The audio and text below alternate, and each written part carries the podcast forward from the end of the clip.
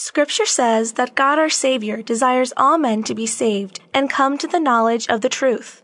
But what is the truth? And how do we gain that knowledge? The answer to these questions and more in today's edition of Faith with Father. Living Bread Radio presents Faith with Father, a program aimed at teaching today's culture the truth about the Catholic faith.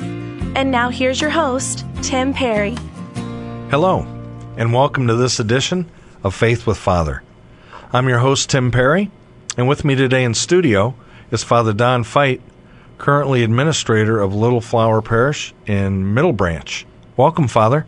Thank you, Tim. It's a, a privilege to be with you today. Yeah, it's great to be able to go through the uh, YOUCAT, the Youth Catechism of the Catholic Church, as we continue our discussion about what we believe as Catholics. We've been talking about the sacraments, and today we're going to talk about my favorite, the Holy Eucharist. Father, question 208 asks, What is the Holy Eucharist? Ah, I should, Tim, take you right to the uh, to the. I was um, privileged to uh, study theology uh, back in the 1960s when our bishops were meeting in the Vatican Council, the Second Council, and that very f- uh, well-known uh, phrase that they use so often uh, that the, the that the Eucharist, the source and the summit. Huh? Uh, it's the source of our faith. It's the summit of our faith. And uh, so, what is the Eucharist? Once again, it is a sign, a sacrament that has a very powerful effect upon our hearts. Uh, and Jesus gave us Holy Communion, uh, gave us Holy Eucharist because He wants to be in communion with us. So the Eucharist, as the Catechism says, is the sacrament in which Jesus gives us His very own body and blood. He comes to us so that we might then, filled with Christ, be able to go to our neighbor and give Christ to others. Uh, we become by the Holy Eucharist the Church. Huh? It is the uh, just it's the way the Church continues to live uh, by sharing in the Holy Eucharist of Jesus. Father, what more could Jesus give us than Himself in the Eucharist? Amen to that. I mean, He couldn't have given us a better a better gift, and, and just like at the Mass, I like to say that at the uh, at the uh, consecration, we mm-hmm. unite ourselves with Christ, That's and right. then we actually do that when we receive Him in, in the Eucharist. That's right. But of course, I love to, to go to John 6 and uh, uh, remind people that when Jesus told us we eat his, when we eat his body and drink his blood, we shall have eternal life, and he will raise us on the last day. So it's not only life now in Christ, it will always be life in Christ because we'll be risen uh, because we have uh, participated in the Holy Eucharist. And that's the big picture, Father. Mm-hmm. The big That's right. picture is we need to get to heaven, and the only way to get to heaven is Jesus Christ. That's right. So again, I love that's my. yeah. Fa- you just quoted my favorite scripture, John six fifty four. Whoever right. eats my flesh and drinks my blood has eternal life, and I will raise them on the last day. Amen. I mean, that, if, again, if there was only one verse that I would focus on in Scripture, that would be it, because that that's the pinnacle of our lives is to be united with Christ forever in heaven. That's right, and it's it's it draws people when, when people ponder that scripture uh, with uh, with an openness to the Holy Spirit. Uh, I've talked to so many that have said, you know, I I. I I want to know what that means because some of our brothers and sisters uh, see um, that as, as uh, to, to eat his body, to drink his blood is well. That can't be that can't be real. That that must be a, there must be some spiritual, uh, symbolic meaning there. But to really eat his flesh and drink his blood, how could that be? And uh, well, we just say that's for Jesus to know, but it was Jesus to give, and uh, it has been the constant. If you read the uh, the testimony and listen to the testimony, not only of the apostles but also of the early church, it was it was their constant belief that they are receiving Jesus in the Holy Eucharist. Well, you know, Father, you bring up an interesting point. Uh, again, I've been asked more than once that if it really is the body and blood of Christ, aren't we committing cannibalism? and uh, my answer is cannibalism is eating merely human flesh. But when we eat the body and blood of Christ, it's obedience because He commands us. He invites us and He tells us that He'll give us His life if we eat His flesh and drink His blood. So we're, we're being obedient when we receive Him in the Eucharist. That's right. And, and Christ, as we have come to believe, is a divine person with both his divine nature, his human nature. Uh, but uh, we are taking into ourselves a divine person who had uh, his human nature, his body, his blood.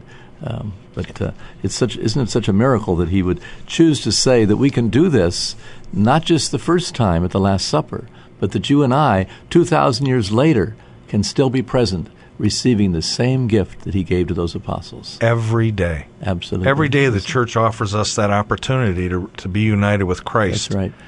And, and, again, we don't understand it. A lot of people try and ask me to explain it, and I do it to the best of my ability.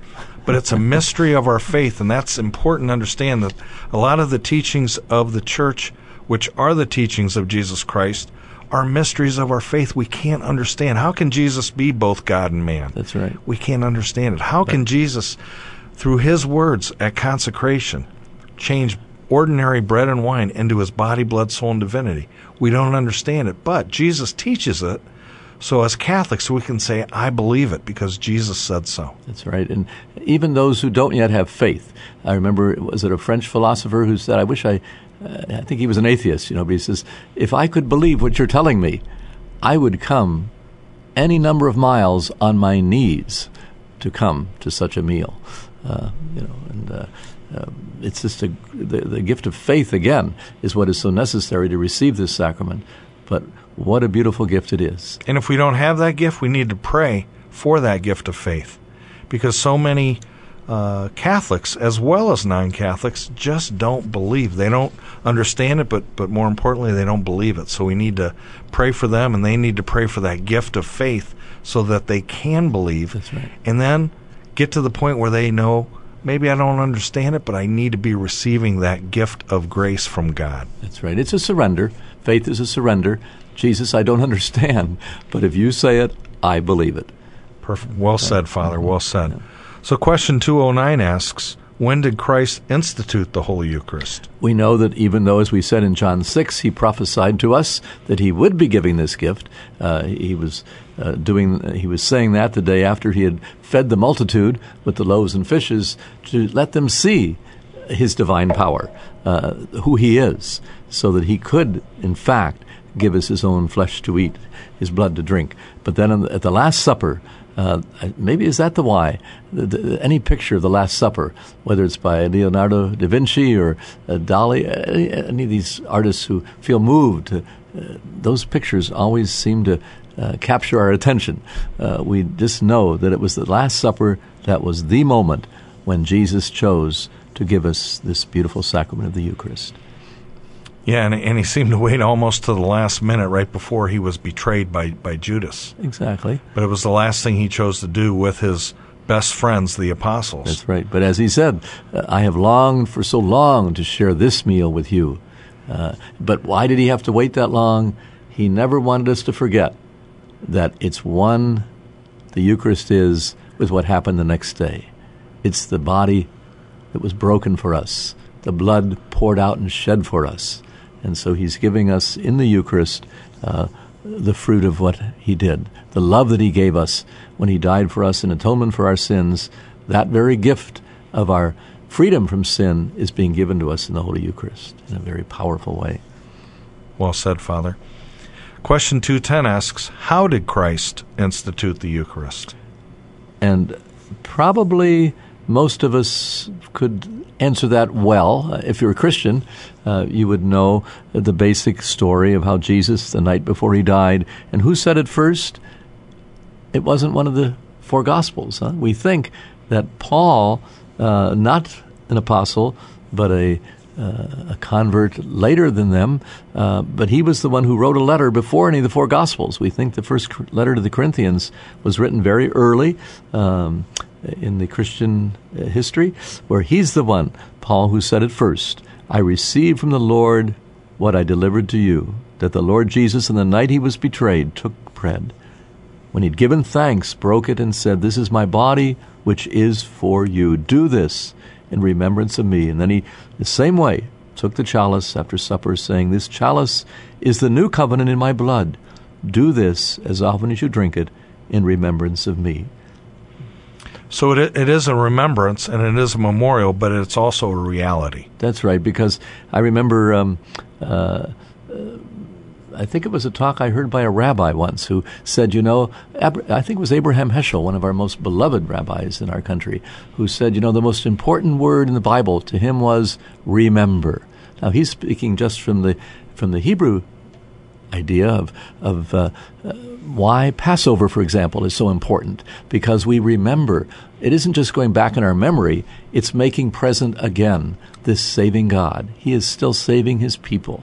Uh, so to remember is to make present a reality that began in the past as uh, Exodus uh, of His of His people. Uh, they still feel at Passover they're making their God present again to save his people. We believe that Jesus is making present again what he does for us on Calvary. Okay. Question 211 asks How important is the Eucharist for the church? I, I, sort of chuckle because I, I, just want to say it's everything, Tim. it's the heart of who we are uh, as a church. Huh? It's the, uh, uh, as it says here in the Catechism, in the Eucharist, the church becomes church. Huh? Uh, if the church is the gathering of God's people into one body, here is where it happens. Huh? We are not church because we decide to, to well, let's let's put together a, a, group of people here who love Jesus and let's build ourselves a building or let's find a place to meet and uh, we'll be church. Uh, there's more to it than that. Huh? The church is where we share the very body and blood of the Lord. Huh? And when we do that, Jesus transforms us into who we are as, as His body. So it's um, it's just constitutive of who we are.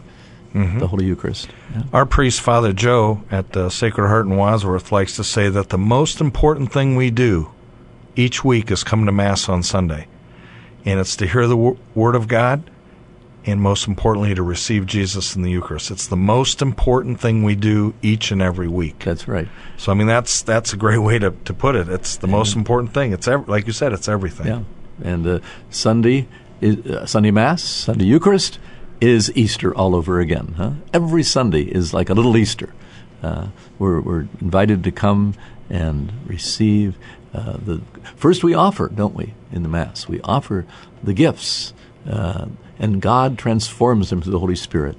They become the bread and wine become Jesus, and then we are fed with Jesus. So, okay, Father. And finally, the Catechism asks, "What are some of the names that we give to the Eucharist?" Oh my, so many. Uh, we say, "I'm going to Mass, Holy Mass. Uh, I'm going to the sacrifice of the Mass. I'm going to the supper of the Lord."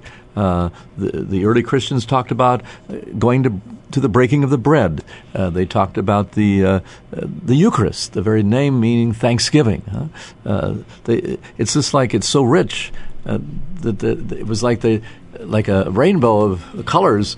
Uh, there's just a profusion of names here that all express this beautiful, beautiful mystery. Mm-hmm. And finally, Holy Communion. Amen. Thank you, Father. Well said. You've been listening to Father Don Fite as we talk about the Holy Eucharist. We're going through the YOUCAT, the Youth Catechism of the Catholic Church. And this has been Tim Perry, your host on Faith with Father at Living Bread Radio. Until next time, may God bless you and yours. Bye for now. This has been Faith with Father, a production of Living Bread Radio in Canton, Ohio. For an audio archive of this program, log on to livingbreadradio.com and click on Faith with Father. If you have a question or comment about today's program, email us at askfather at livingbreadradio.com. And join us again next time for another edition of Faith with Father.